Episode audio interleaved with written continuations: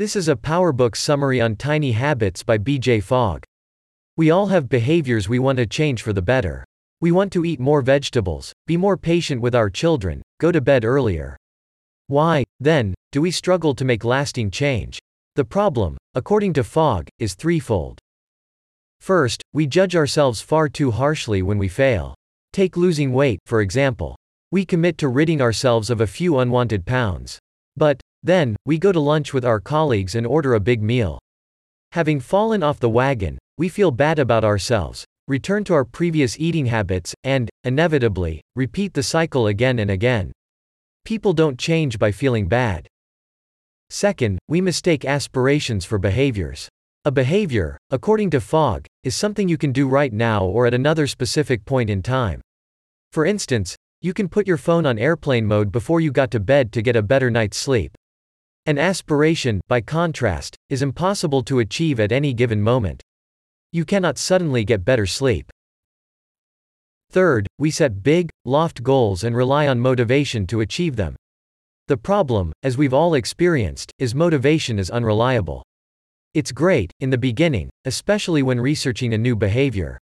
But as we'll learn below, without a trigger, or the ability to do the behavior, motivation won't take you to where you want to go. We often assume that to get a behavior to happen, we need to focus on motivation first. But in reality, motivation is not as important as we might think. How? Then, can we create lasting change without risking feeling bad about ourselves or relying only on motivation? The answer, Fogg writes, is to change our habits in tiny ways. Having worked with thousands of people, Fogg has found that making change tiny is the best way to create lasting change. The essence of tiny habits is to take a behavior you want, make it tiny, find where it fits naturally in your life, and nurture its growth. Building tiny habits, Fogg explains, is a simple three step formula. Find an anchor moment. An anchor moment is 1. An existing routine, like brushing your teeth, or 2. An event that happens, like a phone ringing. The anchor moment reminds you to do the new tiny behavior. Make the behavior you want tiny. Focus on small actions that you can do in less than 30 seconds, such as flossing one tooth or doing two push ups. You need to do the tiny behavior immediately after the anchor moment. Celebrate instantly. Something you do to create positive emotions, such as saying I did a good job. Or awesome. You need to celebrate immediately after doing the new tiny behavior to wire the new behavior into your brain. The elements of behavior. A behavior happens when motivation, ability, and a prompt converge simultaneously. This is known as the Fogg behavior model or B equals MAP. For example, while working out, Fogg got a text from Red Cross asking him for a donation. Fogg already had a desire to donate, motivation, he was capable of replying to the text, ability, and Red Cross promoted him in the first place with a text, prompt. If, however, Red Cross had called him, Fogg's ability to answer may have hindered him from doing the behavior. What's interesting is the Fogg behavior model applies to all behavior, including those you're trying to change for the better. In Fogg's words, you can disrupt a behavior you don't want by removing the prompt. This isn't always easy, but removing the prompt is your best first move to stop a behavior from happening. The key takeaway, then, is that the easier a behavior is to do, the more likely the behavior will become a habit. And that goes for breaking bad habits, too. Watching TV, say, is a lot harder when it's unplugged, in another room, and you have to carry it down a flight of stairs and plug in to watch. Motivation. We discussed before that motivation is unreliable. Yet, we rely on it heavily when trying to make a change. We believe, erroneously, that motivation is the true engine of behavior change, to quote Fogg, when in reality, it's only one part of the full equation.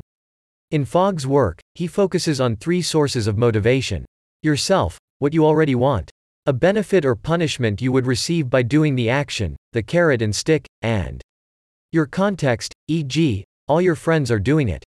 No matter what kind of change you want to make, matching yourself with the right behaviors is the key to changing your life for good. The best behaviors to focus on are what Fogg calls golden behaviors. A golden behavior has three criteria. The behavior is effective in realizing your aspiration, impact. You want to do the behavior, motivation, and you can do the behavior, ability.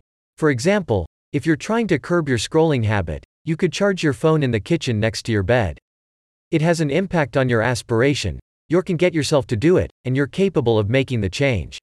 It's a golden behavior. Ability. The reason building tiny habits is effective is because it bypasses the unpredictability of motivation. Doing 20 push ups every day is achievable if you're, you're motivated every day. But we know by now that isn't unrealistic. Ability, by contrast, is the opposite. You have far greater control over what are you're capable of doing, especially when the habit you're building is easy. Doing two push ups after peeing, for instance, doesn't require any motivation, it's difficult to say no to. If you're struggling to build a new habit, ask yourself what Fogg calls the discovery question What is making this behavior hard to do? Fogg has found in his research that our answer will involve at least one of five factors which he calls the ability factors. Do you have enough time to do the behavior? Do you have enough money to do the behavior? Are you physically capable of doing the behavior? Does the behavior require a lot of creative or mental energy? Does the behavior fit into your current routine, or does it require you to make adjustments? For example, many people struggle to exercise, not because they don't have enough time or money, say, but rather, because they're not physically capable. If, however, they were to make the behavior tiny, they would feel more capable of exercising. Another question you need to ask is the breakthrough question How can I make this behavior easier to do? Here, there are only three answers. Increase your skills. Learn more about the habit you're building while your motivation is high by watching YouTube videos or joining a group of like minded people.